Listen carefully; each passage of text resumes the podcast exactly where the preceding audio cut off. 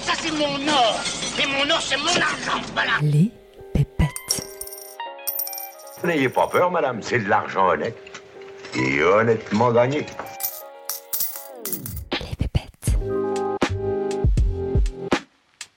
Bienvenue sur Les Pépettes, le podcast qui réconcilie sens et argent. Je m'appelle Auden Guyenne et je suis une entrepreneuse sociale. Je constate qu'il y a souvent une dissonance entre argent et sens, comme si ça sonnait faux de générer de l'argent en exerçant une activité qui nous passionne et en ayant un impact positif sur la société.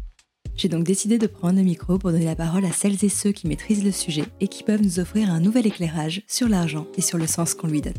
Et si après ça vous voulez encore plus de pépettes, retrouvez-moi sur Instagram, les pépettes podcast, où je serai ravie de papoter avec vous et d'approfondir les sujets qu'on aborde ici.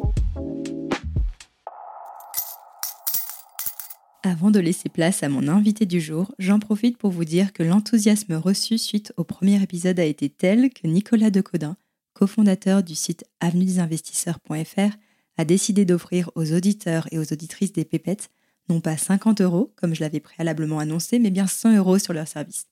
Alors si, comme moi, vous souhaitez faire appel à un conseiller en gestion de patrimoine cent pour cent indépendant, qui vous apportera des conseils non biaisés et adaptés à votre situation personnelle et à vos projets de vie, je vous recommande vivement leur cabinet. D'ailleurs, ils sont en ce moment victimes de leur succès. Je suis moi-même sur liste d'attente pour pouvoir accéder à leur service. En passant par leur cabinet, ça vous permet non seulement de bénéficier du regard neutre et avisé d'un expert sur votre situation patrimoniale, mais ça vous permet aussi de soutenir les pépettes. Pour en savoir plus, vous pouvez retrouver le lien vers leur service dans la description de l'épisode. Aujourd'hui, j'ai le plaisir de vous partager une conversation qui m'a profondément marquée parce qu'elle m'a apporté une toute nouvelle perspective sur l'argent et sur le sens qu'on donne à nos vies. Cette conversation, je l'ai eue avec Thomas Huriez. Thomas Huriez, c'est le fondateur de mille quatre-vingt-trois, une marque de jeans éthique, respectueux de l'environnement et conçue entièrement en France. Vous savez qu'on a l'habitude d'opposer les termes éthique et argent, comme si on ne pouvait pas générer beaucoup d'argent en faisant quelque chose d'éthique. Mais avec sa marque mille quatre-vingt-trois, Thomas nous prouve tout le contraire, puisque mille quatre-vingt-trois a généré douze millions de chiffres d'affaires l'an passé et a aussi créé, en l'espace de huit ans seulement, plus de deux cent cinquante emplois en France. Et pourtant, Thomas n'est pas le genre de personne à se fixer des objectifs de chiffre d'affaires. Le seul objectif qu'il s'est fixé, c'est celui de faire baisser la vente de jeans et donc de réduire la taille de son marché. Sa vision est donc bien éloignée de ce que l'on a l'habitude de voir chez un entrepreneur. Avant de devenir cet entrepreneur social à succès, Thomas était informaticien. J'ai donc cherché à savoir comment sa quête de sens avait démarré, qu'est-ce qui l'a amené à créer une marque de mode alors qu'il n'avait aucune appétence pour la mode, et comment a-t-il fait pour lancer ce projet avec zéro euro en poche. Il nous explique aussi pourquoi la façon dont la plupart des startups sont financées est particulièrement toxique pour l'économie réelle, et il nous fait part de ce qu'il a mis en place pour répartir la richesse de manière plus juste entre investisseurs et entrepreneurs, mais aussi entre dirigeants et salariés. Vous allez voir, Thomas déconstruit pas mal d'idées reçues sur l'argent, l'entrepreneuriat et sur ce qu'est la réussite. Sans plus attendre, je vous laisse rejoindre notre conversation. Très bonne écoute. Salut Thomas. Bonjour Rod. Je suis ravie de t'accueillir au micro des pépettes. En préparant cette interview, je me suis vraiment plongée dans ton parcours. Je connaissais euh, par avant la marque mille quatre-vingt-trois, grâce notamment à Ticket for Change, que tu connais, qui est une association pour laquelle je travaille. Et j'ai, j'ai trouvé vraiment ton, ton parcours passionnant, donc je suis ravie de pouvoir partager cela avec les auditeurs et les auditrices. Pour commencer, est-ce que tu pourrais nous dire euh, qui tu es et surtout d'où tu viens pour comprendre ce qui t'a amené à créer la marque mille quatre-vingt-trois? Alors, euh, bah écoute, je m'appelle Thomas Huriez, j'ai quarante et un ans. J'ai créé il y a neuf ans et demi une marque qui s'appelle mille quatre-vingt-trois. mille quatre-vingt-trois, c'est la distance qui sépare les deux villes les plus éloignées de l'Hexagone. Et donc, notre démarche, c'est de fabriquer des jeans et des baskets, fabriqués à moins de mille quatre-vingt-trois kilomètres de chez toi, où que tu habites en France, ou en tout cas dans l'Hexagone. Donc, euh, cette marque, on l'a lancée avec mon petit frère en financement participatif en deux mille treize. À l'époque, on était deux. Aujourd'hui, on a créé tout un écosystème où on est plus de deux cent cinquante emplois directs et indirects dans cette filière jean que l'on a reconstruite. Et donc, euh, cette filière jean, aujourd'hui, elle est composée de plusieurs tisseurs, plusieurs confectionneurs, plusieurs marques. Et ça, c'est trop bien parce que du coup, ben, on, on fait ce qu'on voulait faire il y a dix ans, euh, recréer un écosystème du jean, toute une filière qui avait disparu. Euh, tout ce que l'on fait, c'est éco-conçu, c'est relocalisé au maximum. Donc, à quatre-vingts pour cent, on fait des jeans. On fait aussi des chaussures, toujours éco-conçues et fabriquées en France parce qu'on est basé à Romans, la capitale de la chaussure, dans la Drôme. Et puis, on fait d'autres choses comme des t-shirts, des ceintures, enfin tout ce qui va avec un jean. Euh, mais on est avant tout une marque de jean. En fait, mille quatre-vingt-trois, euh, c'est la conséquence de l'activité que j'ai lancée en deux mille sept. Avant de faire de la mode, euh, j'étais moi informaticien et euh, donc euh, j'ai exercé comme responsable informatique de deux mille deux à deux mille six. Et ce métier d'informaticien m'a à la fin ennuyé. Et donc euh, j'avais besoin d'avoir du, du sens dans mon travail, de consacrer toutes ces heures, toutes ces secondes, toutes ces minutes, toutes ces années qu'on passe au boulot à des choses qui faisaient sens pour moi. Et donc j'ai arrêté l'informatique en deux mille sept. Je voulais vivre à Romans, donc je m'y suis installé chez mes grands-parents qui y habitaient. Et dans une maison voisine, j'ai créé une boutique de vêtements bio-équitables qui s'appelle Mode Éthique. Parce qu'en fait, en face de cette maison, il y avait un grand centre commercial avec plein de marques de mode. Donc un centre commercial de déstockage qui s'appelle Marques Avenue. Et comme moi, je voulais du sens et que euh, j'avais la possibilité de faire une activité dans cette maison en face de ce centre commercial, je me suis dit, ben, je vais faire du commerce et de la mode comme en face, mais je vais le faire à ma manière, donc éthique. Et donc j'ai lancé cette boutique de Mode Éthique en deux mille sept. J'ai appris ce métier de commerçant et j'ai appris la mode sur le tas. Et puis au fil des années, bah, j'ai compris euh, la mode, j'ai compris le commerce, euh, j'ai compris aussi euh, ce qui pouvait séduire ou pas quand on développait une offre éthique. Et l'éthique, c'est on parle beaucoup du fond, mais la forme est tout aussi importante. Parce que si on vend des vêtements super éthiques mais super moches, et ben en fait, euh, personne va les acheter tout simplement parce que personne va vouloir les porter. Et donc ce « et » entre le fond et la forme, c'est vraiment ce qui a euh, nourri le début de ma vie de commerçant. Et puis, euh, au bout de quatre cinq ans, mes fournisseurs, donc les marques que je distribuais, elles euh, ont fermé. Euh, parce que justement, leurs vêtements étaient certainement un peu trop ethniques, un peu trop baba cool, pas assez populaires, pas assez séduisants. Et comme moi, je voyais que ce métier me plaisait, que la mode, c'était passionnant, alors même que je connaissais pas du tout à la base, qu'il y avait de plus en plus de gens qui trouvaient du sens à acheter mieux, à consommer mieux, à consommer moins. Et ben, en deux mille treize, j'ai décidé de créer ma propre marque pour remplir mon magasin qui se vidait des marques qui fermaient. Et j'ai choisi de quitter un peu les marques, enfin, l'offre ethnique avec le cliché parfois du bonnet péruvien pour un vêtement populaire que porte tout le monde, les hommes, les femmes, les jeunes, les vieux, les catholiques, les musulmans, les riches, les pauvres. Et c'est pour ça que je me suis intéressé au jean. En plus, c'est un produit qui est très populaire, très universel, en même temps très polluant, très concurrentiel, très mondialisé. Et puis un petit peu français, parce que le de Nîmes, ça vient de la ville de Nîmes. Donc, euh, du coup, tout ça fait que je me suis dit, il y a un, un vrai défi à essayer de relocaliser. J'ai trouvé le chemin économique pour euh, réussir à faire des jeans Made in France compétitifs, justement grâce à cette expérience de commerçant.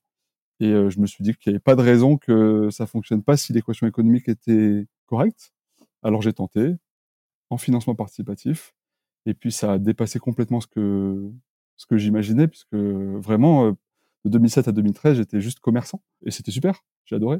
Et donc, l'objectif, c'était de vendre cent jeans en financement participatif. Parce qu'en deux mille treize, ni le Made in France, ni le, pers- ni le financement participatif n'étaient à la mode. Donc, cent jeans vendus à des gens qui te connaissent ni David Adam et qui peuvent pas essayer le produit que tu veux leur vendre euh, et qui vont recevoir quelques mois ou années plus tard, c'est quand même un acte de volontarisme assez fou.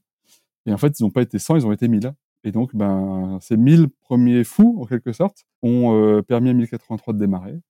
Et puis voilà, en, en dix ans, on, on, on dépasse les deux cent cinquante emplois en France. Donc c'est, c'est génial et on, on apprend chemin faisant. Voilà. Plus de deux cent cinquante emplois. Je crois que vous avez dépassé aussi les huit millions de chiffres d'affaires. Oui, on fait douze millions de chiffres d'affaires précisément. huit millions avec euh, l'activité mille quatre-vingt-trois, c'est-à-dire euh, bah, nos jeans, nos baskets vendus sur Internet, dans nos magasins ou chez les revendeurs. Et quatre millions d'euros par notre filiale, notre petite sœur, Tissage de France, qui est notre fournisseur de denim, qui était un partenaire euh, historique depuis, euh, je dirais, deux mille quatorze deux mille quinze, donc au tout début de l'aventure mille quatre-vingt-trois.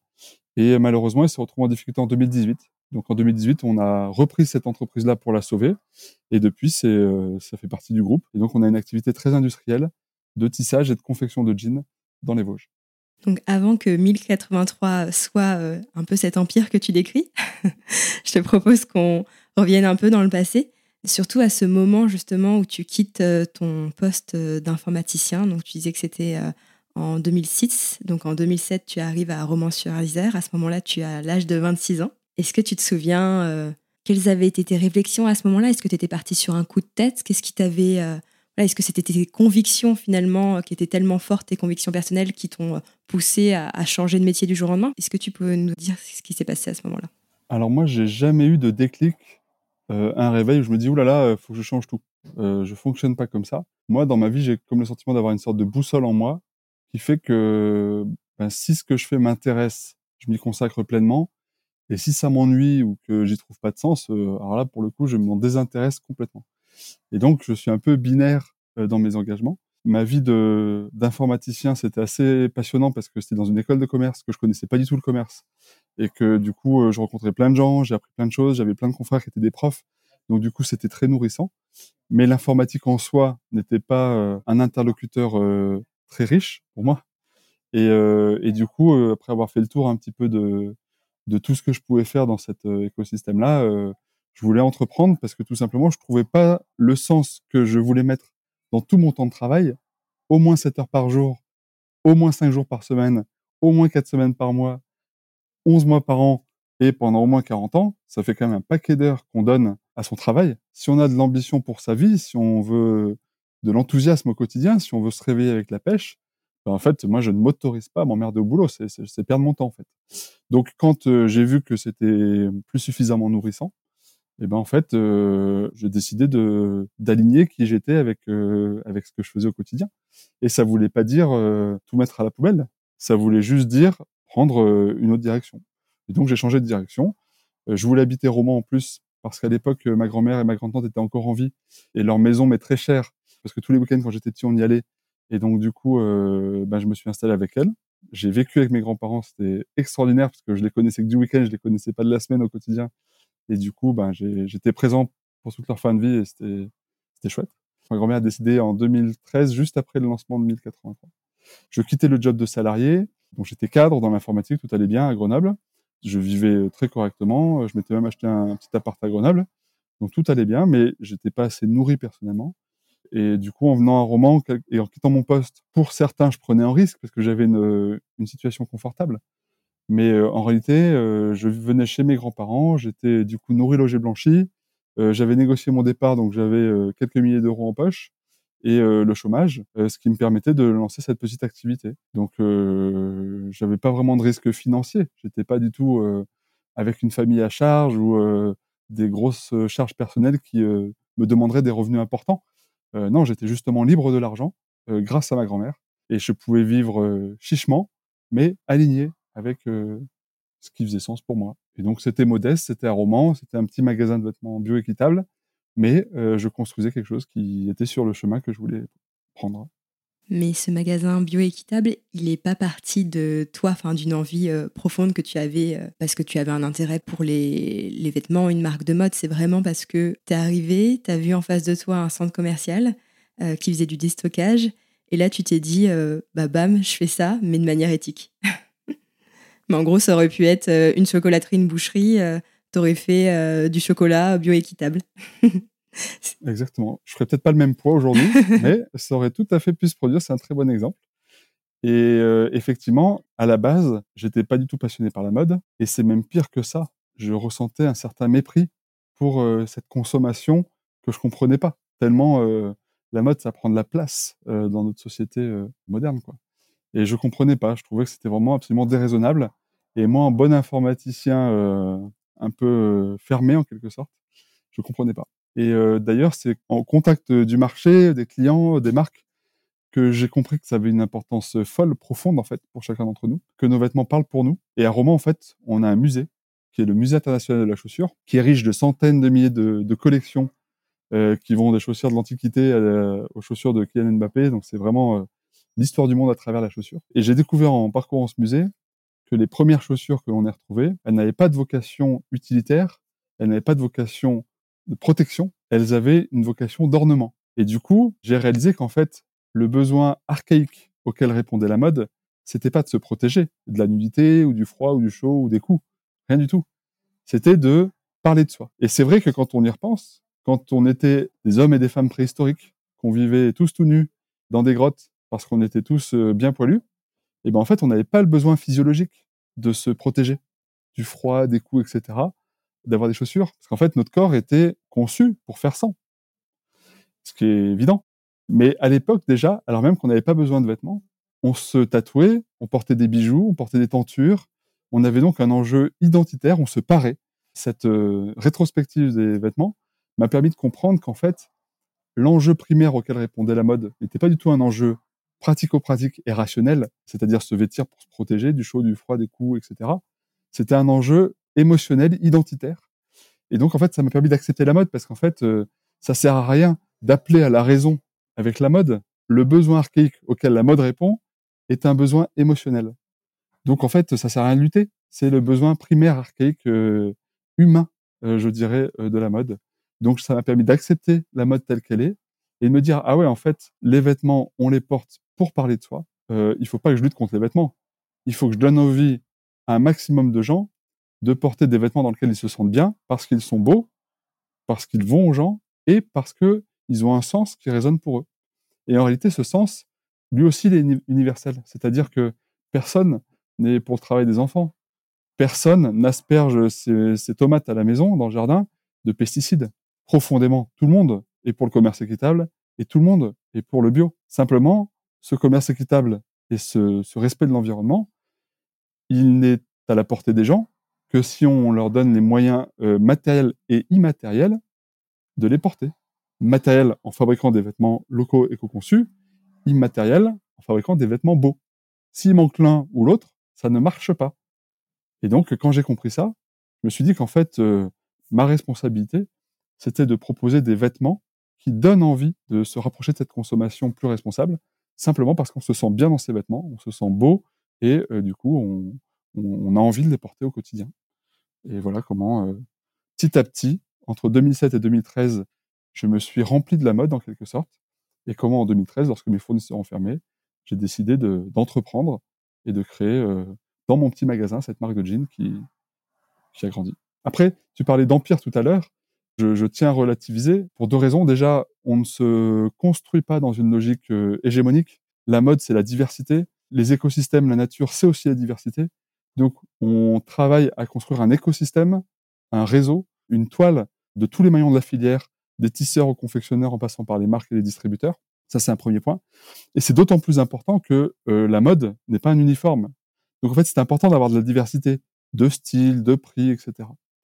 Et le dernier point qui compte aussi, c'est que mille quatre-vingt-trois, c'est la, la plus grande marque de jeans made in France aujourd'hui, mais ça représente cinquante mille jeans chaque année, ce qui est énorme pour nous parce qu'il y a neuf ans, on espérait juste en faire cent. Sauf que le marché français, c'est quatre-vingt-huit millions de jeans. Donc, cinquante mille sur quatre-vingt-huit millions, alors qu'on représente un peu plus de la moitié du marché français, ça veut dire qu'il y a juste cent mille jeans sur quatre-vingt-huit millions qui sont fabriqués en France.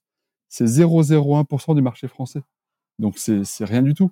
Et en réalité, s'il y avait juste un pour cent des jeans vendus en France qui étaient fabriqués en France, ça ferait un million de jeans, c'est-à-dire dix fois plus d'emplois que les quatre cents à cinq cents emplois qu'il y a en tout dans la filière jeans aujourd'hui. Donc, il y a vraiment d'énormes leviers de création d'emplois grâce à, grâce à nos filières.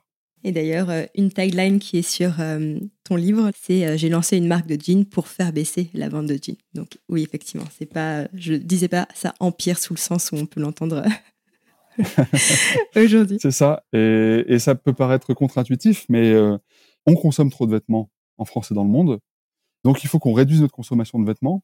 Et comme ce sont les marques qui font consommer, il n'y a que les marques, par leur offre et leur projet, qui peuvent permettre au marché de se réduire. C'est-à-dire, euh, il n'y a qu'en proposant des vêtements de bonne qualité qui donnent envie, on arrivera à se désintoxiquer de tous les vêtements un peu pourris qu'on achète parce que c'est cool d'acheter. Et donc, on doit remplacer le plaisir euh, de la consommation, qui est réel, par un, un plaisir de l'usage qu'on va offrir aux gens grâce au sens euh, du projet, grâce aux bonnes, belles matières premières, grâce aux belles coupes, grâce aux visites d'usine, grâce aux rencontres qu'on va pouvoir susciter, grâce à l'imaginaire qu'on va pouvoir construire autour de la marque. Et donc, notre défi, c'est vraiment de concurrencer.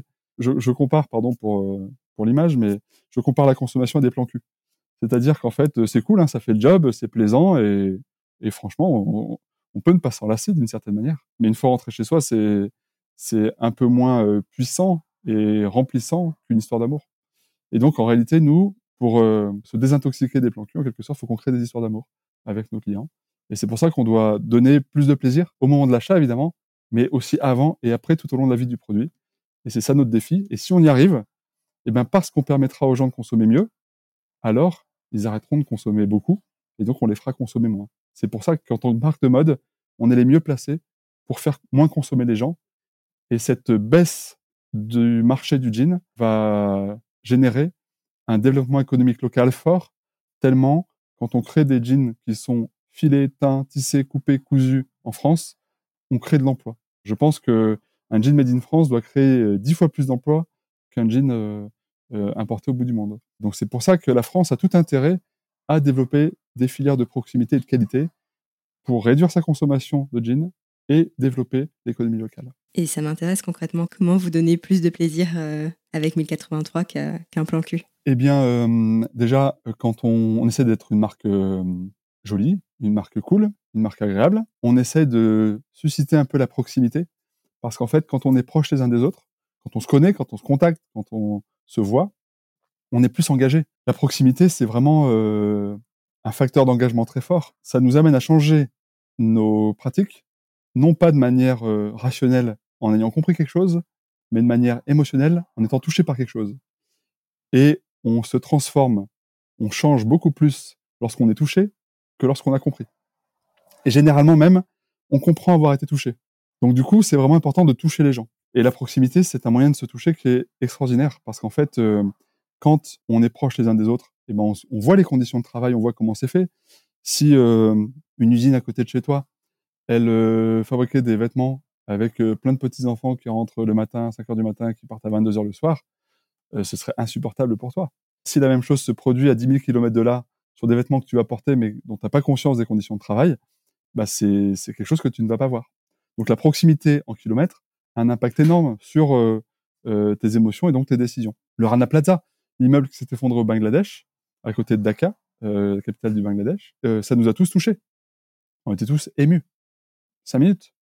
Après, on a zappé, on a changé de chaîne, on a regardé la météo. Ah bah c'est bon, il fait bon demain, et hop, on est reparti dans notre quotidien parce que c'était loin. Si cet immeuble qui s'était effondré, il s'était effondré à côté de chez toi, et que ton petit chien qui s'était enfui ce jour-là était mort écrasé par euh, l'effondrement de cet immeuble, et ben en fait, t'en, t'en aurais un souvenir encore euh, terrible. Donc, euh, la proximité en, en kilomètres, c'est hyper impactant. Il y a la proximité aussi dans le temps. C'est-à-dire que si tu vois des conséquences immédiates d'une action que tu as faite, ça va t'engager plus que si c'est lointain. Par exemple, un fumeur, euh, il va avoir le cancer. C'est écrit sur la boîte de manière super trash. Mais le cancer, c'est dans trente ans. Et donc, euh, il est assez probable qu'en réalité, ils se mettent à arrêter de fumer quand euh, le médecin va lui dire, en fait, il faut vous arrêter, sinon dans trente jours, vous êtes mort. Et donc, c'est la proximité de la conséquence de fumer qui va faire qu'on va arrêter de fumer, alors qu'on sait pertinemment que euh, fumer, c'est dangereux pour la santé. Euh, donc, c'est pour ça que vraiment, cette proximité dans le temps, en kilomètres, en nombre d'intermédiaires, elle est ultra engageante. Et donc, notre démarche pour euh, donner du plaisir euh, tout au long de la vie du produit, c'est en un, de euh, tendre la main et de générer cette proximité par des visites d'usine, par notre communication, par des vidéos, par euh, euh, la rencontre de nos clients avec nos ouvriers, de nos ouvriers avec nos clients. Tout ça, ça engage tout le monde. L'ouvrier, ça lui donne du sens à son travail, il comprend pourquoi il bosse et il ressent le plaisir qu'il donne aux autres, et le consommateur pour euh, bah, le travail qu'il donne aux autres et euh, voir euh, bah, tout le savoir-faire qui a permis de fabriquer euh, le jean qu'il prend plaisir à porter. Et puis après, il y a le plaisir de l'achat. Donc ça, on le connaît tous, hein, que, qu'on achète un truc euh, pas cher ou un truc cher, en fait, on est content, c'est, c'est un petit kiff que l'on, que l'on ressent. Et donc, bah, ça... Euh, Ben nous, notre kiff, il coûte entre cent dix et cent trente euros. Donc, euh, il demande d'autres arguments que quand euh, le kiff, il est provoqué par une promo qui fait que le, le jean est à quinze euros au lieu de trente euros. Bon, ben donc, il faut lutter avec nos armes. Et on a la chance d'avoir des jeans de marque qui sont au même prix que nous, euh, autour de cent euros, cent dix, cent vingt, cent trente. Un jean Levi's, c'est, c'est son prix. Sauf que nous, on est fait en France, on n'est pas fait euh, en Asie, au Pakistan, et cetera, dans les mêmes marques, dans les mêmes pays d'ailleurs que les fast fashion. Donc, en fait, on a des vrais arguments à prix égal. Et ensuite, euh, il y a le plaisir tout au long de la vie du produit, c'est-à-dire faire des produits qui vieillissent bien, qui sont résistants, qui se patinent, qui racontent une histoire qu'on peut partager autour de soi. Et c'est comme ça qu'on essaie de, de créer cette histoire d'amour. Et puis, des fois, ça marche, des fois, ça marche pas, c'est la vie. Mais euh, on sent quand même qu'il y a de plus en plus de clients qui euh, nous rejoignent. Et on espère bien qu'avec toutes les marques Made in France qui font des jeans et plein d'autres vêtements, eh ben, on arrive à, à désintoxiquer euh, les consommateurs français de la consommation de masse, de la surconsommation et euh, des produits euh, de mauvaise qualité. Donc cette histoire d'amour, vous l'avez commencé à l'écrire en deux mille treize, donc quand vous avez lancé euh, votre campagne de financement participatif sur Ulule. À cette époque, donc ton frère t'avait rejoint à Romans-sur-Isère et euh, vous n'aviez euh, pas d'économie personnelle à mettre dans le projet, euh, pas de capacité d'emprunt non plus. Donc votre choix s'est tourné sur le financement participatif, ce qui était assez euh, innovant. Euh, je pense, en cette période, parce que c'était pas euh, les plateformes comme euh, Ulule ou euh, KissKissBankBank n'étaient pas très connues à cette époque. Donc, ça a connu euh, bah, ce succès euh, que tu décrivais assez inattendu, euh, puisque vous aviez comme objectif donc, de vendre cent jeans en précommande. Finalement, vous en avez vendu mille.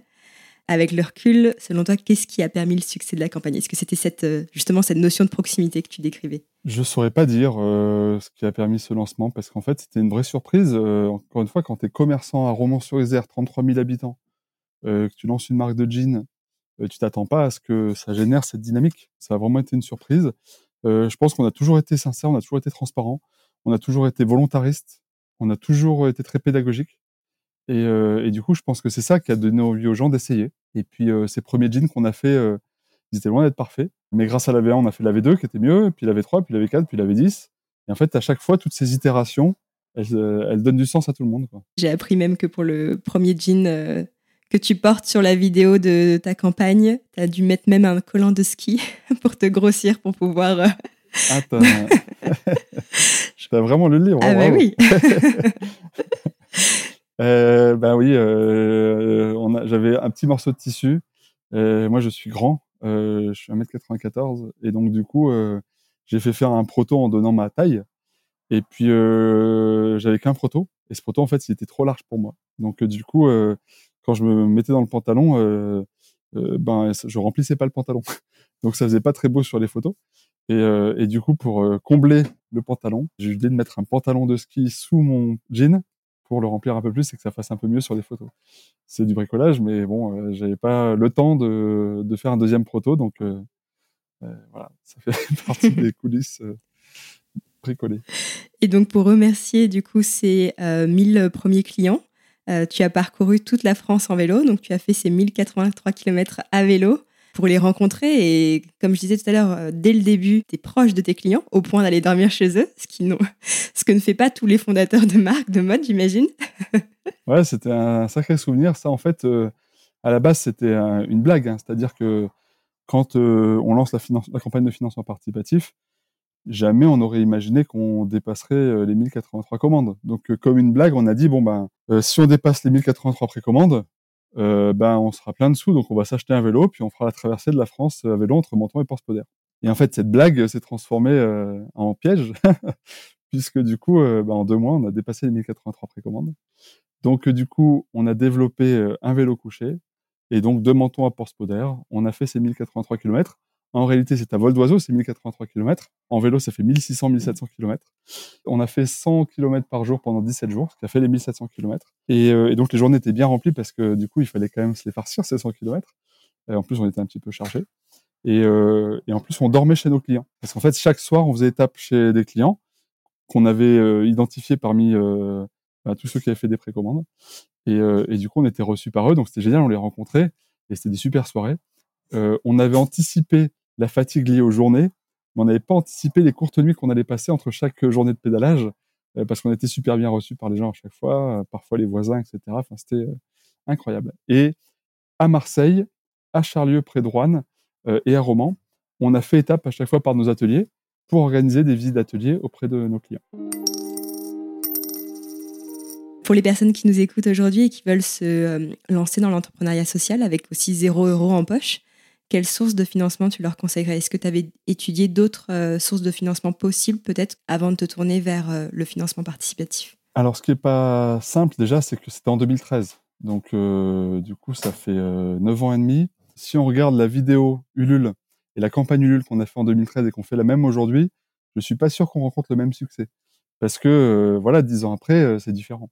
Par contre, ce que je suis euh, vraiment certain, c'est que euh, dans toutes les problématiques, Euh, une des clés des solutions, c'est la diversité. On peut pas tout financer par le financement participatif, et en même temps, le financement participatif a de vrais atouts. Le financement participatif, c'est plus riche que l'argent. Ça rapporte effectivement euh, des sous pour lancer sa production, et c'est aussi euh, beaucoup de communication avant de lancer le produit. Ça offre aussi une véritable de- étude de marché, parce que avant même de fabriquer les jeans, bah, je connaissais les tailles euh, de mes clients, les coupes qu'ils préféraient, donc ça m'a aiguillé et ça m'a permis de pas produire des jeans ou des tailles de jeans que les clients voulaient finalement assez peu, et de me concentrer sur ce qu'ils voulaient vraiment. Et quand on lève aussi euh, euh, ben cent mille euros en financement participatif, on suscite euh, euh, la curiosité des banques qui disent « Ah bah ouais, si vous avez déjà votre marché, ben du coup, ça change tout. Euh, j'y vois clair, je veux bien vous financer euh, tel ou tel investissement. » Et en même temps, si vous avez des banques, vous avez d'autres banques qui vont dire bah, « Si eux vous financent, euh, bon ben, pour moi, c'est OK. » Donc en fait, c'est pas tant un outil qu'il faut chercher à créer, c'est une dynamique, ou une dynamique de confiance, ou euh, solution de financement après solution de financement. On bâtit une équipe de confiance autour d'un projet qui est rempli de clients, de partenaires, de fournisseurs et de banquiers, euh, éventuellement d'investisseurs si on veut lever des fonds, euh, et cetera. L'idée, c'est vraiment de garder en tête comment j'arrive à créer cette confiance auprès de mes différents partenaires et auprès des clients. C'est ça. En général, on se tourne tout de suite vers la levée de fonds. Euh, je sais que tu ne portes pas forcément dans ton cœur cette solution, en tout cas de prime abord. Est-ce que tu pourrais nous dire pourquoi ? Déjà, la notion de l'argent, elle est fondamentale. Parce que l'argent, c'est euh, bah, le moyen de concrétiser des projets, des idées que l'on porte. Tant que c'est un moyen, c'est absolument vertueux.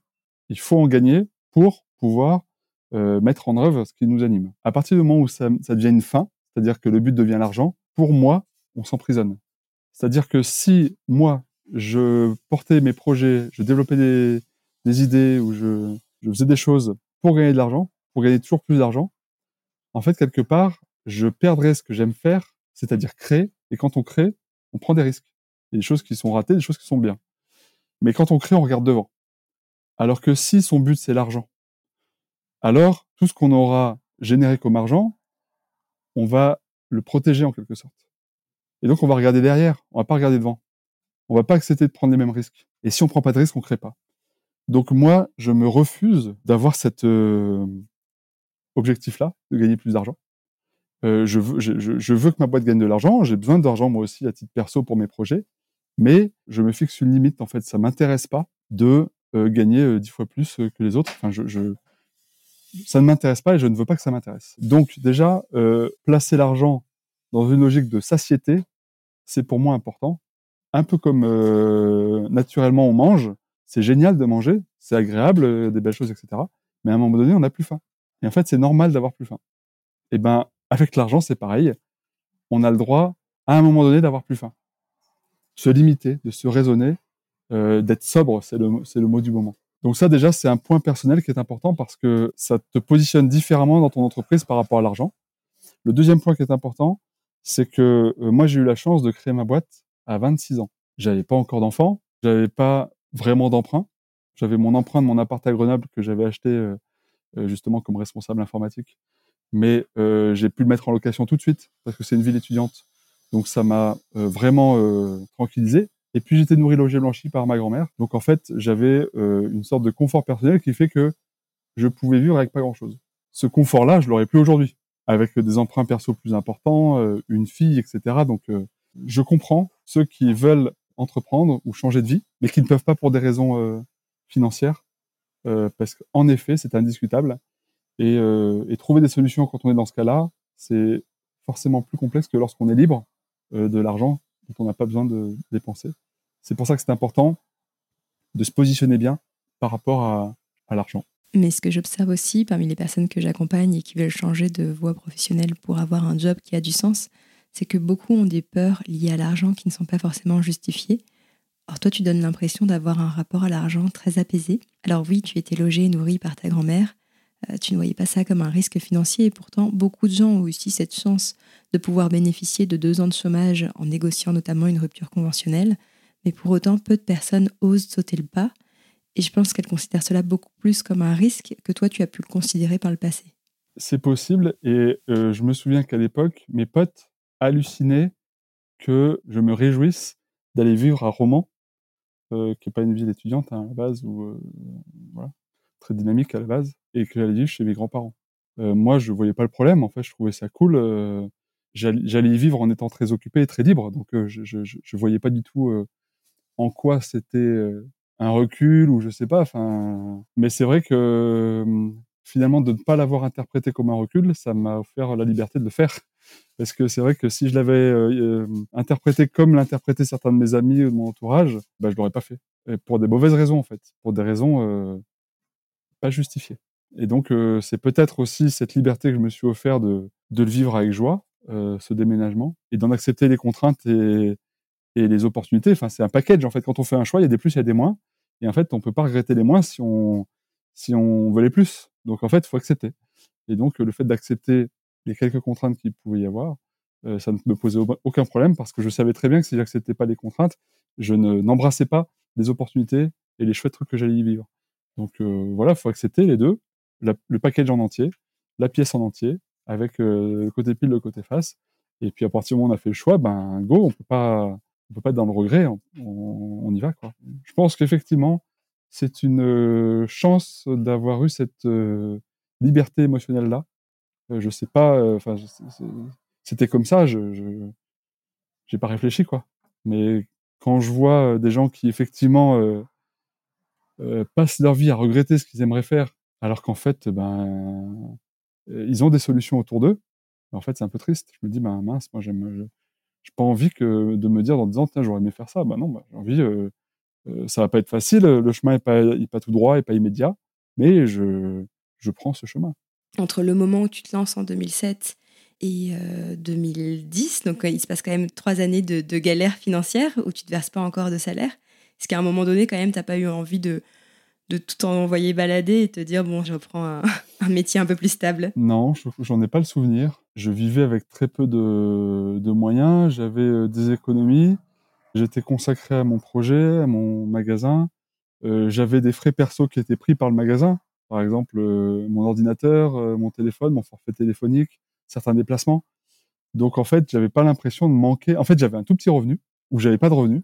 J'étais rempli de plein de, d'énergie pour... Euh, cette petite entreprise, et du coup je manquais de rien, même si j'avais pas grand chose. En fait, je m'en foutais, enfin c'était pas, je me nourrissais, enfin j'en avais pas besoin. En fait, ça me fait penser en fait à aux vacances. Quand on s'emmerde en boulot, on attend les vacances avec une impatience folle.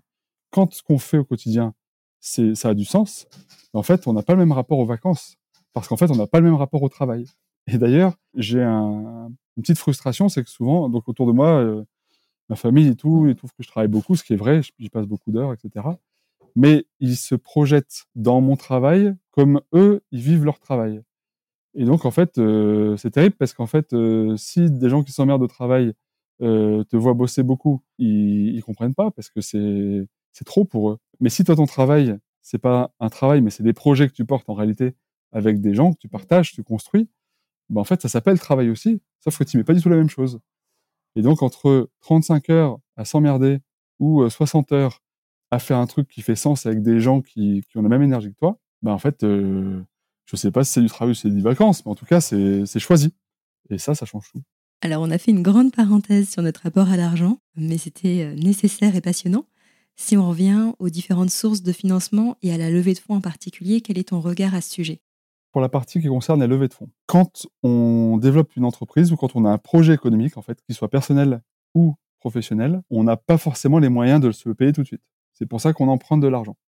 Et les banques, elles prêtent d'autant plus de l'argent que la personne est riche. Pourquoi ? Parce qu'elles sont d'autant plus sûres qu'elles seront remboursées ou qu'il n'y aura pas de hic si la personne est riche. Et le moyen de voir la richesse d'une entreprise ou d'une personne, c'est les économies qu'elle a.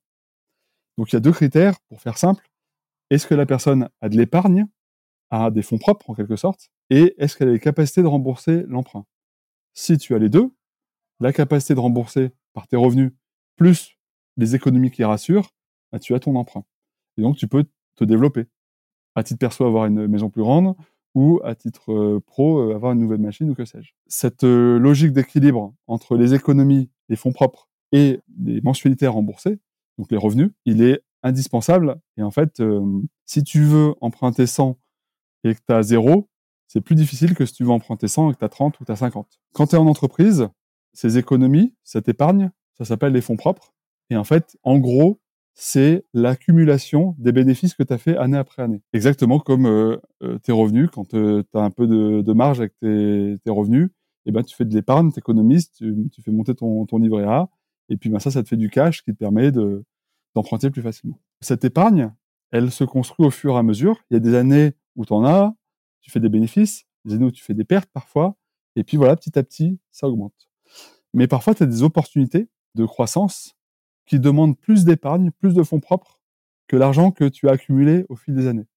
Et donc, soit tu loupes l'opportunité, et donc tu la saisis pas, et tu continues de faire grandir tes fonds propres au fur et à mesure de tes bénéfices, soit euh, tu te dis, bah non, là, j'ai envie De, d'accélérer, et donc je vais acquérir des fonds propres autrement, c'est-à-dire ramener de l'argent dans l'entreprise, non pas par les bénéfices accumulés, mais par des gens qui investissent dedans. Ça peut être nécessaire quand on fait une start-up, c'est-à-dire, ben voilà, j'ai une idée, par contre, euh, il faut que j'investisse là-dedans, là-dedans, là-dedans, là-dedans pour la mettre en œuvre. Et j'espère que ça va marcher. Donc ça, c'est des business où il faut financer plein d'initiatives avant d'avoir sur un retour sur investissement. Quand vous lancez une application, quand vous lancez un nouveau médicament, euh, et ben en fait, il faut du temps pour le construire avant euh, de, d'avoir un modèle économique qui permette d'en vivre. D'investissement qui est nécessaire au début, et ben en fait, il faut le, faut le créer autrement qu'en vendant des choses, puisqu'on n'a rien à vendre au début. Donc ça, ça peut être nécessaire. Nous, dans notre cas, on a fait une levée de fonds, euh, mais c'était pas du tout pour démarrer, puisqu'on avait déjà démarré. Euh, c'était euh, pour euh, faire des nouveaux projets plus importants euh, de développement, notamment du e-commerce et euh, de, des projets industriels. Et donc, une levée de fonds, le principe, c'est voilà mon projet de demain. Si vous y croyez avec nous, alors participez avec nous en rentrant dans l'entreprise. C'est-à-dire, en gros, vous allez acheter X% de l'entreprise ou X% du projet euh, pour une somme convenue ensemble. Si le projet est estimé à, euh, je sais pas, euh, euh, un million d'euros, et il n'y a pas de règle, c'est-à-dire que c'est de, c'est de gré à gré en fonction du, du sentiment des uns et des autres. On se dit que ça, ça vaut un million d'euros. C'est ça qui est un peu bizarre des fois, mais en vrai, c'est pas plus bizarre que le prix de l'énergie qui est spéculatif ou le prix de l'immobilier qui est, qui est spéculatif. Quand on voit qu'une maison d'occasion, elle peut coûter euh, plus cher ou moins cher qu'une maison neuve construite euh, selon les villes, on voit bien qu'en fait, le prix n'est pas un prix euh, rationnel, mais qui est un prix lié à la spéculation. Et donc, bah, c'est pareil pour une entreprise. Euh, il y a un prix qui est convenu juste entre euh, les uns les autres par le marché. Donc, en fait, si euh, l'entreprise, elle vaut, elle est estimée d'un commun accord à un million d'euros, ça veut dire que si un associé, un investisseur met un million d'euros, l'entreprise va valoir le million d'euros initial plus le million d'euros rajouté, elle va donc valoir deux millions d'euros. Ça veut dire que avant la levée de fonds, le porteur de projet sera propriétaire de cent pour cent des parts d'un projet d'un million d'euros. Et si euh, il fait un, rentrer un associé qui met un million d'euros lui aussi, alors il ne sera plus propriétaire de cent pour cent des parts d'un projet d'un million d'euros, mais il sera propriétaire de cinquante pour cent des parts d'un projet de deux millions d'euros. Et donc ça, bah, c'est une levée de fonds, c'est faire rentrer euh, un copropriétaire, en quelque sorte. Quand on fait une levée de fonds, on se rémunère donc sur les dividendes, sur les valeurs de l'entreprise, sur la valeur de l'entreprise. Euh, on n'est pas forcément salarié, donc en fait c'est un pari que l'on fait. Et ce pari, eh ben en fait, il est calculé sur la base de la valeur de l'entreprise lorsqu'on la vend. Donc cinq ans après, si ces investisseurs ils se rendent compte que cette boîte, elle vaut plus de deux millions d'euros, mais dix millions d'euros, eh ben en fait, en cinq ans, celui qui aura misé un million d'euros pour avoir cinquante pour cent d'une entreprise, il va vendre cinq millions d'euros, cinq fois le prix de ce qu'il a investi cinq ans auparavant. Et c'est comme ça que ça marche, c'est que c'est une logique de risque. Nous, ce qu'on dit, c'est qu'en fait, cette rémunération du risque lié à l'investissement, il ne peut pas ne pas avoir de limite. Quand on achète un vêtement, on l'achète le prix qui est indiqué sur l'étiquette, on, son prix est lié à une forme d'économie réelle. Et on ne se dit pas, ah mince, ce client qui gagne dix mille euros par mois, j'aurais pu lui vendre cent cinquante euros le jean au lieu de cent euros. On n'a pas cette frustration dans l'économie réelle. Mais les investisseurs, les financiers, eux, ils voudraient être rémunérés proportionnellement à l'augmentation de la valeur de l'entreprise. Et même si c'est culturel et que je comprends ce réflexe en eux, cette tentation, je la trouve pas juste et je la trouve toxique pour l'économie réelle. Parce que si vous êtes entrepreneur et que vous vous inscrivez sur le long terme euh, dans votre croissance d'entreprise parce que c'est votre bébé et parce que c'est votre vie et c'est vos revenus, alors, au bout de cinq ans, quand euh, votre partenaire financier va vouloir vendre ses parts pour, pour récupérer son argent et faire des bénéfices, et ben vous, vous n'avez peut-être pas envie de vendre en même temps que lui. En tout cas, vous avez envie de choisir quel est l'investisseur qui va le remplacer. Et le problème, c'est que, comme c'est lui le vendeur, c'est lui qui va choisir à qui il va vendre ses parts. Donc c'est comme si toi, tu es en couple, ton mec, tu l'as choisi, vous êtes bien ensemble, et cetera. Et puis lui, de son propre chef, il dit « bah non, mais moi j'arrête, on va se séparer. Mais t'inquiète pas, je te présente quelqu'un d'autre. Il s'appelle euh, Ludovic. Et ben maintenant, il va me remplacer et tu vas vivre avec lui. » Donc ça, ça, c'est impossible à titre personnel. Et c'est pourtant ce qui se passe dans une levée de fonds quand le vendeur, c'est-à-dire celui qui quitte le navire, l'entreprise, vend ses parts à un nouvel acheteur qui va venir dans le bateau et qui va se retrouver à la barre avec toi alors que tu ne connais ni navire dedans. Donc la parade, la, la parade face à ça, c'est que dans les pactes d'actionnaires, c'est-à-dire le contrat qui lie le premier investisseur avec l'entrepreneur, il y a toujours une priorité pour l'entrepreneur. Sauf que si la rémunération des actions est illimitée, plus l'entrepreneur va bien travailler il va donc développer la valeur de l'entreprise et donc il va développer la valeur des parts de l'investisseur. Donc ça veut dire que plus il travaille, mieux il travaille, plus les parts de l'entreprise vaudront cher, plus l'investisseur va donc faire des bénéfices, mais plus l'entrepreneur va avoir du mal à financer le rachat des parts de l'investisseur tellement euh, bah, son travail a permis d'augmenter la valeur de l'entreprise. Et donc moi je dis que ça, c'est dommage parce qu'en fait, ça met l'entreprise dans une forme de cycle court où en fait tous les cinq ans, euh, l'entrepreneur n'est pas capable de racheter les parts d'entreprise qu'il a trop développées et du coup, tous les cinq ans, bah, il y a un, un investisseur qui rentre, un investisseur qui sort. Et quand le, l'investisseur qui rentre est super et choisi, bah, il n'y a pas de problème. Mais s'il est subi et qu'il n'a pas le même objectif que l'entrepreneur initial, alors c'est une catastrophe. Parce que du coup, bah, bah, c'est le divorce assuré au détriment de toute économie réelle qui repose derrière cette entreprise-là. Donc du coup, c'est pour ça que moi, je propose de caper les revenus des investisseurs, pas du tout contre leur modèle économique, mais pour répartir le, la richesse de manière juste, en rémunérant le, leur risque, la rentabilité qu'ils veulent, leurs charges, leurs matières premières, mais à un moment donné, ça s'arrête, comme dans la vraie vie. Est-ce qu'en capant, l'idée, c'est que tu puisses, toi, les racheter derrière ou alors trouver justement le futur partenaire euh, qui pourra racheter au prix auquel vous êtes mis d'accord ? Le cap que je propose, il est pour l'entrepreneur. C'est-à-dire qu'en fait, euh, si l'entrepreneur veut vendre au meilleur prix euh, l'entreprise en même temps que ses investisseurs, bon, ben, c'est leur choix, c'est, c'est, c'est, c'est, pas mon, c'est pas mon truc, mais ils sont libres. S'il n'a pas les moyens de racheter les parts de l'investisseur, bon, ben là, ça ne peut pas être vendu autrement qu'au prix du marché. Mais par contre, quand euh, l'entrepreneur est prioritaire, à mon sens, il doit pouvoir rémunérer l'investisseur au prix des matières premières, au prix des charges, au prix de la profitabilité et au prix du risque, mais pas au prix de la spéculation. Et donc, c'est pour ça que je propose que l'entrepreneur Euh, quelque part, soit priorisé et en termes de choix et en termes économiques, sans nuire du tout au modèle économique de l'investisseur, puisqu'encore une fois, le deal, c'est que l'investisseur couvre son risque. Euh, et ça, c'est une, une partie qu'on peut développer aussi, mais euh, c'est tout à fait euh, possible. Euh, les, les investisseurs, ce sont des parieurs. Ils misent sur des entreprises. Des fois, ils réussissent, des fois, ils ratent. Donc, ils prennent un risque, comme un assureur qui t'assure d'un accident de voiture que tu ne sais pas que tu vas avoir ou pas. Donc en fait, ces risques, ça se calcule. Et ben en fait, si le risque est couvert, c'est-à-dire que si l'investisseur a bien calculé son risque, à un moment donné qu'il a couvert le risque, ben ça, ça, sa rémunération suffit, ça ne sert à rien de faire plus. Ça va être des surprofits, et ces surprofits, ils vont être toxiques pour l'économie réelle. Donc je, je propose de les écréter, en quelque sorte, en rémunérant les investisseurs pour leurs matières premières, c'est-à-dire, c'est-à-dire l'argent qu'ils mettent, pour leurs charges, c'est-à-dire tous les collaborateurs qui bossent pour administrer le travail de cet investisseur, leurs profits, parce que c'est une entreprise comme une autre, ils ont le droit de faire des profits comme nous, on fait des profits, euh, et euh, leurs risques. Et donc ça, ça s'accumule. Et donc moi, j'ai juste demandé à mes investisseurs, bah ok, euh, je, je, ça serait un plaisir de travailler avec vous.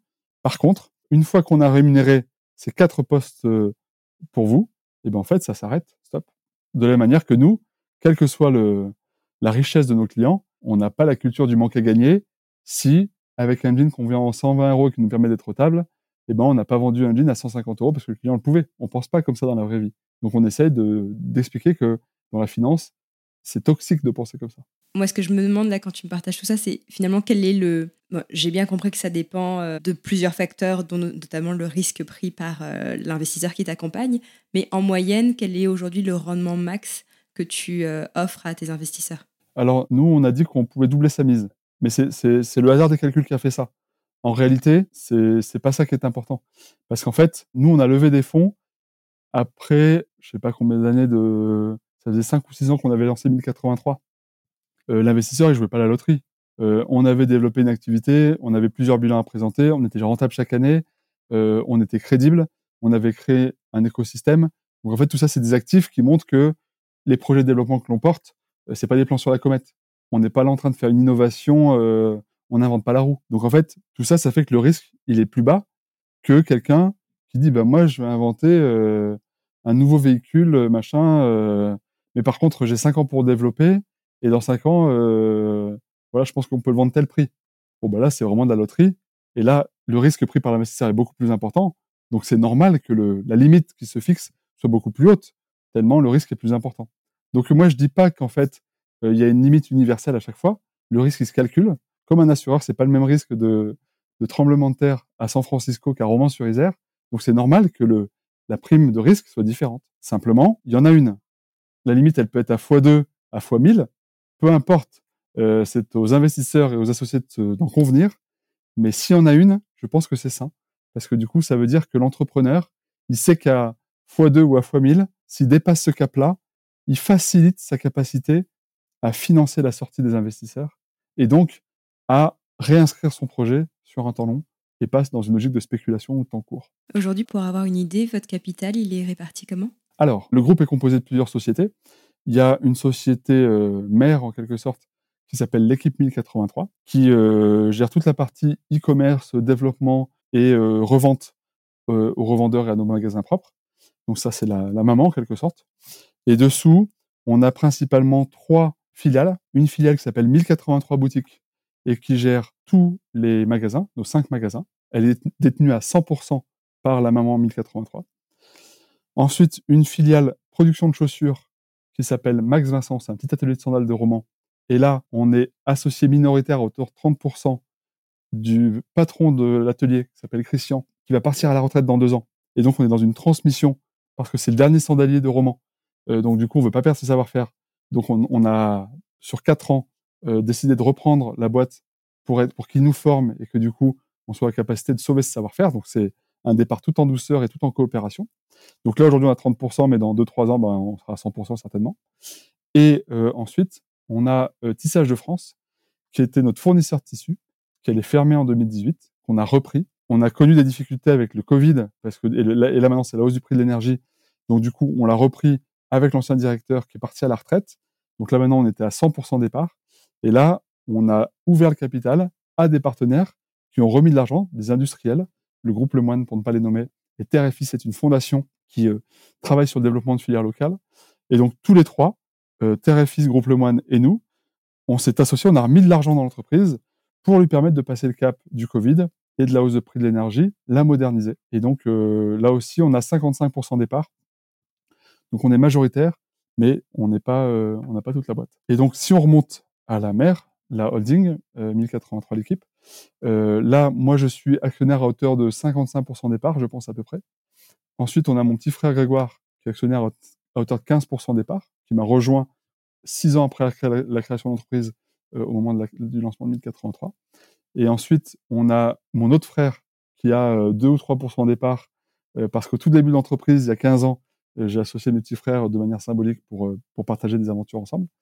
Euh, mais c'était purement... Euh... Dans une logique de fraternité. Ouais, voilà, fraternel, voilà. Parce qu'en fait, il y, y a tellement de gens bien dans la vie qu'on n'a pas assez de temps pour partager des choses avec tous ces gens bien.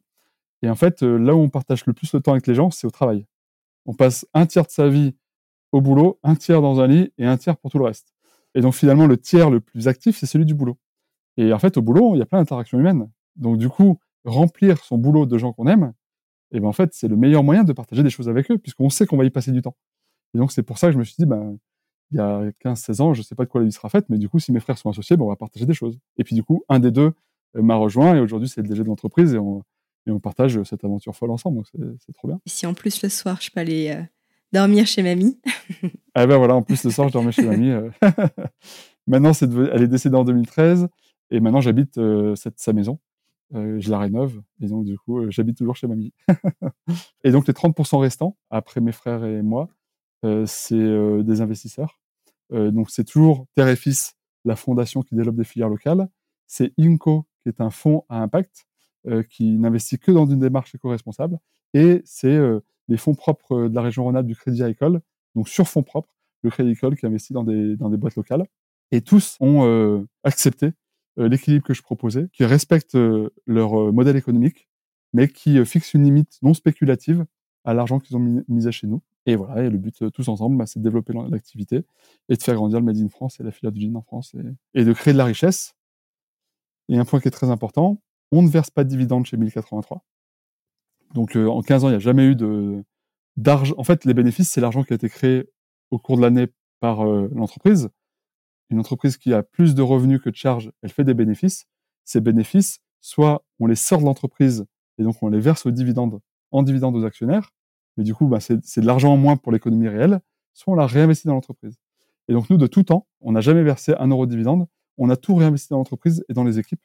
Et, euh, et du coup, euh, ben, c'est une démarche chez mille quatre-vingt-trois, de la même manière que chez mille quatre-vingt-trois, c'est statutaire. L'écart de salaire est limité de un à cinq maximum. Ça veut dire que s'il y a quelqu'un qui veut gagner dix mille euros par mois, il faut que le salaire minimum, ce soit deux mille euros par mois. Si le salaire, c'est cinquante mille, eh ben, en fait, euh, il faut se payer dix mille euros par mois le, le plus bas salaire. Ça préserve les écarts de salaire. Est-ce que ça veut dire que ton salaire est cinq fois plus élevé que le salaire minimum chez mille quatre-vingt-trois ? Eh ben, je pense que je le volerai pas, euh, cet argent, mais euh, j'en ai pas le besoin, ni l'envie, euh, ni les moyens aujourd'hui. Donc là, on est inférieur à un pour trois euh, comme écart de salaire, je pense, aujourd'hui. Et c'est pas assez. Parce que, euh, du coup, alors il y a des gens qui sont plus payés que moi dans le groupe, parce qu'il y a des, y a des directeurs d'usines, et cetera, Euh, et qu'on fait le choix que voilà, c'est, c'est, c'est comme ça, et bon, il n'y a pas de problème avec ça. Mais en fait, le problème que l'on a, c'est que plus on prend des gens avec des responsabilités, euh, en fait, moi, je ne crois pas du tout à l'égalité des salaires, c'est, c'est injuste. Euh, des écarts de salaire énormes, c'est injuste, parce que du coup, il y en a quelques-uns qui s'en mettent plein les poches, et les autres qui galèrent derrière. Euh, par contre, des salaires trop plats, c'est injuste aussi, parce que quand on est euh, cent, deux cents, trois cents, cinq cents dans une entreprise, il y a forcément des gens qui sont plus ou moins productifs, des gens qui ont plus ou moins de responsabilités, de soucis, de, d'enjeux, des gens qui ont plus ou moins de talent, des gens qui sont plus ou moins euh, bosseurs. Et donc, en fait, euh, si on met tout le monde avec le même salaire, ben, en fait, c'est totalement injuste et démotivant pour ceux qui s'investissent le plus. Et en plus, quand vous avez tous vos copains qui ont fait les mêmes études que vous et que vous gagnez deux, trois, quatre, cinq fois moins qu'eux, en fait, c'est pas possible, c'est pas tenable. Donc, en fait, je ne crois pas à l'égalité, euh, c'est injuste. Euh, de la même manière que je ne crois pas à l'illimité, c'est injuste aussi. Par contre, je crois à l'équilibre. Et donc, nous, on s'est dit, ben, un pour cinq, c'est très bien. Euh, ça interdit pas de gagner quinze mille euros par mois. Si un jour dans le groupe quelqu'un euh, a cette euh, envie, cette prétention-là, ça m'étonnerait parce que c'est pas notre culture. Mais par contre, si un jour quelqu'un veut payer un, un grand chef, vous laisse payer quinze mille euros par mois, il doit payer tous ses collaborateurs au moins trois mille. Donc à mon avis, il va ré- réfléchir à deux fois en termes de business plan et il va aller naturellement. Euh, il va être guidé vers la raison et c'est très bien. Est-ce que ça signifie que au sein de mille quatre-vingt-trois, chacun connaît les salaires de de tout le monde? Est-ce que toi, tu partages ton salaire avec les équipes? Pas de manière organisée, tout à fait. Moi, mon salaire, il est connu, j'en parle dans les médias. Je gagne trois mille euros par mois aujourd'hui, c'est vraiment quelque chose qui est, qui est connu. L'an dernier, c'était deux mille six, euh, l'année d'avant, c'était deux mille deux. On doit payer des cadres, euh, parce que nos cadres sont encore sous-payés, donc ils mériteraient d'être plus payés que moi aujourd'hui, mais on n'en a pas encore les moyens. Et euh, le but du jeu, c'est que ben voilà, petit à petit, au fur et à mesure des années, on se rapproche de plus en plus des prix du marché pour chacun, dans cette limite de un à cinq maximum, pour pas générer de frustration et pour être dans l'équité. C'est-à-dire une personne qui a plus de responsabilités, elle doit être payée plus. Une personne qui bosse plus, elle doit être payée plus. Par contre, et donc une personne qui fait le choix de travailler normalement, ben il, a, il aura un salaire normal. Une personne qui fait le choix de travailler plus ou qui a plus d'engagement, ben c'est normal qu'elle, qu'elle, qu'elle en tire un, un, une juste récompense. On croit à ça, c'est ce qu'on organise. Par contre, pour répondre à ta question de la transparence des salaires, euh, moi je parle du mien, des salaires, mais je ne veux pas parler du salaire de, de, des uns et des autres dans l'équipe. C'est une chose d'être transparent pour soi-même. Je n'ai pas à communiquer sans l'accord de l'un ou de l'autre sur le salaire de l'un ou de l'autre. Donc, on n'a pas de transparence euh, organisée en interne sur les salaires des uns et des autres. Si c'était une demande, moi, j'y serais favorable. Euh, mais je ne suis pas sûr que ce soit une demande aujourd'hui, mais il faudrait, faudrait qu'on pose la question. En fait, si on fait des choses justes, si on cherche la justesse, euh, ben en fait, la transparence, c'est facile. Je veux dire, euh, moi, j'ai aucun problème à dire que j'ai trois mille euros par mois, parce qu'on est cent dans l'entreprise, on fait douze millions d'euros de chiffre d'affaires, que ce soit euh, de manière quantitative ou de manière, je l'espère, qualitative, je pense que je mérite plus que trois mille euros par mois. Euh, mais tant qu'on n'en a pas les moyens, tant que les autres personnes de l'équipe qui méritent plus, on n'est pas capable de continuer de grandir dans l'équité des salaires avec euh, ben des, un, un rapprochement des prix du marché, ça serait injuste que moi, je sois au prix de mon marché avant les autres. Donc, euh, du coup, je n'ai pas plus, pas moins de droits que les autres. Euh, toute la richesse que l'on crée, elle vient euh, nous donner du confort aux uns aux autres, comment dire, régulièrement et équitablement. Mais t'as pas l'impression de te sacrifier quand même un peu par rapport aux, aux autres qui gagnent plus que toi? Alors que ça fait quand même quinze ans que tu es chef d'entreprise, t'as quand même initié ce projet. Pas du tout. Euh, j'ai, j'ai ce dont j'ai besoin. Euh, je suis pas malheureux. Enfin, quand même, trois mille euros par mois, je, je, je vais pas me plaindre. Je peux payer. Euh, j'ai pu racheter la maison de ma grand-mère avec ça. Je peux faire des travaux dedans. Je me suis un, acheté un vélo cool. Euh, Il y a, euh, je sais pas, six mois, sept mois, on s'est acheté un tandem couché avec ma compagne. Voilà, euh, je, je, je veux dire, je suis pas malheureux. Ça serait indécent, en fait. Donc non, j'ai pas l'impression. Et puis je kiffe ce que je fais, donc en fait, j'ai pas besoin de. Enfin, je m'en fous, en fait. Je ferais quoi? Je, je kiffe ce que je fais. Euh, je me sens bien entouré. Euh, qu'est-ce que je ferais avec mille euros de plus que je devrais gagner parce qu'un tel ou l'autre gagne mille euros de plus. Je, je... J'insiste quand même un peu parce que, en plus, tu me dis que, t'es, que tu es papa. Est-ce que le fait de devenir papa t'a pas quand même amené à reconsidérer aussi ce que tu gagnes? Je comprends que tu fixes ton salaire par rapport aux autres, mais parfois aussi on est un peu égoïste, on aime penser aussi à soi, à sa situation familiale, personnelle. Quel est ton regard par rapport à ça, où tu dis peut-être que euh, j'aurais intérêt à me rémunérer plus pour préparer l'avenir de mon enfant, ou peut-être lui léguer un héritage plus tard? Déjà, à titre perso, euh, j'ai jamais payé de loyer. Quand j'ai commencé à bosser, mon premier patron, mon seul patron, euh, de l'école où je bossais, il m'a dit « Je t'embauche en C D I, je serai toi, euh, plutôt que de louer un appart six cents euros par mois, j'achèterai un appart avec une mensualité de six cents euros par mois, et ça serait kiff kiff bourrico, mais au moins, tu te constitueras un patrimoine. » Je l'en remercie, parce que euh, du coup, j'ai acheté tout de suite cet appart, j'avais donc vingt et un ans, et euh, du coup, euh, bah, j'ai jamais été locataire. Cet appart, je l'ai gardé, et quand j'ai quitté Romans, je l'ai loué, à un prix euh, pas tellement euh, lié au marché, mais lié à mes dépenses. Donc, euh, je le loue six cent trente euros par mois, c'est un peu moins que le prix du marché, mais du coup, j'ai les mêmes locataires depuis dix ans, et du coup, bah, je m'en occupe très peu. Et eux sont contents, ils payent un loyer pas très cher. Moi, je suis content, j'ai remboursé mon crédit depuis. Et ça me fait un petit complément de salaire. Donc, en termes de patrimoine, j'ai pas l'impression d'être euh, tout nu. Parce que je sais que si j'ai une merde financière euh, euh, par rapport aux risques que j'aime prendre pour développer des projets, bah, en fait, ce, ce, cet appart que j'ai commencé à payer depuis que j'ai vingt et un ans et que j'ai fini de payer euh, quand j'avais trente-sept ans, donc il y a quatre ans, et ben en fait, ça me fait une, une roue de secours, de la même manière que ma grand-mère était ma roue de secours, quand euh, une roue de secours émotionnelle, hein, c'est-à-dire que je, je j'avance en légèreté parce que j'ai pas peur, parce que soit il y avait mamie avant, soit maintenant j'ai, financièrement il y a mon appart. Euh, après, je, j'ai racheté la maison de ma grand-mère, donc là je suis endetté pour vingt ans encore, donc là bah, c'est un nouvel engagement. Et euh, effectivement, euh, mes engagements personnels, ils m'ont amené à devoir me rémunérer plus. Euh, et donc euh, l'augmentation de mon salaire a correspondu à l'augmentation un peu de mon niveau de mon train de vie par rapport à mes projets perso, où je suis venu à Romans il y a quinze ans pour pas qu'on vende la maison de mes grands-parents et pour la rénover un jour. Donc, ben, quand le moment était arrivé, et ben, en fait, je, je, je n'ai plus pu me contenter de mille euros par mois, euh, mais j'ai dû passer peut-être à deux mille. Enfin, je sais plus exactement le processus. Peut-être c'était mille cinq plus mille huit, puis, puis deux mille. C'était tout fait progressivement entre il y a huit ans et aujourd'hui.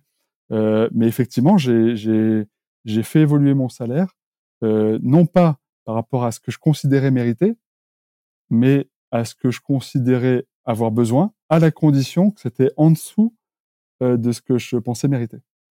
Et que ça, réserve, ça reste dans ce cadre de un pour cinq qu'on n'a jamais atteint. Je ne veux pas me créer de besoins artificiels avec l'argent. Tant que l'entreprise va bien, je sais que si euh, j'ai un projet perso légitime et que l'entreprise se développe suffisamment pour que je rémunère plus les collaborateurs, et ben alors ça m'autorise à me rémunérer plus aussi de la même manière.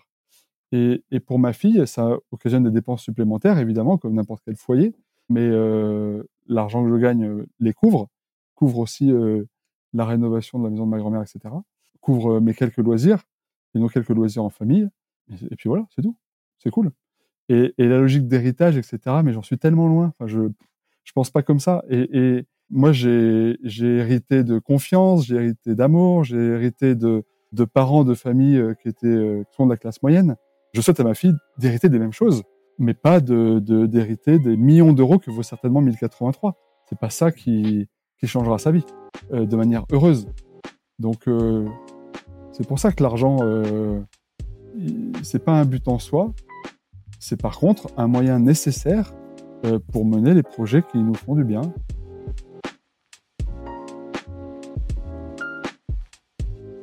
Merci à Thomas de nous avoir partagé ces mots pleins de sagesse et d'humilité. C'est aussi pour découvrir et rencontrer des personnes comme lui qui agissent pour la construction d'un monde meilleur, plus durable et solidaire que j'ai créé ce podcast.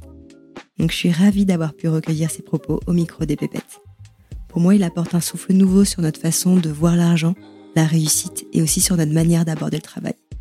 Et vous, qu'est-ce que vous en avez pensé? Venez me le dire sur Instagram, les pépettes podcast. Si vous êtes des vrais, vous pouvez partager l'épisode à une personne pour qui ça ferait du bien d'entendre les paroles de Thomas. Et si ce n'est pas déjà fait, abonnez-vous au podcast sur votre application d'écoute préférée et envoyez-moi plein d'étoiles depuis Apple Podcast. C'est la meilleure façon de soutenir les pépettes. Je vous dis à mardi dans deux semaines et d'ici là, je vous souhaite de remettre du sens dans vos finances.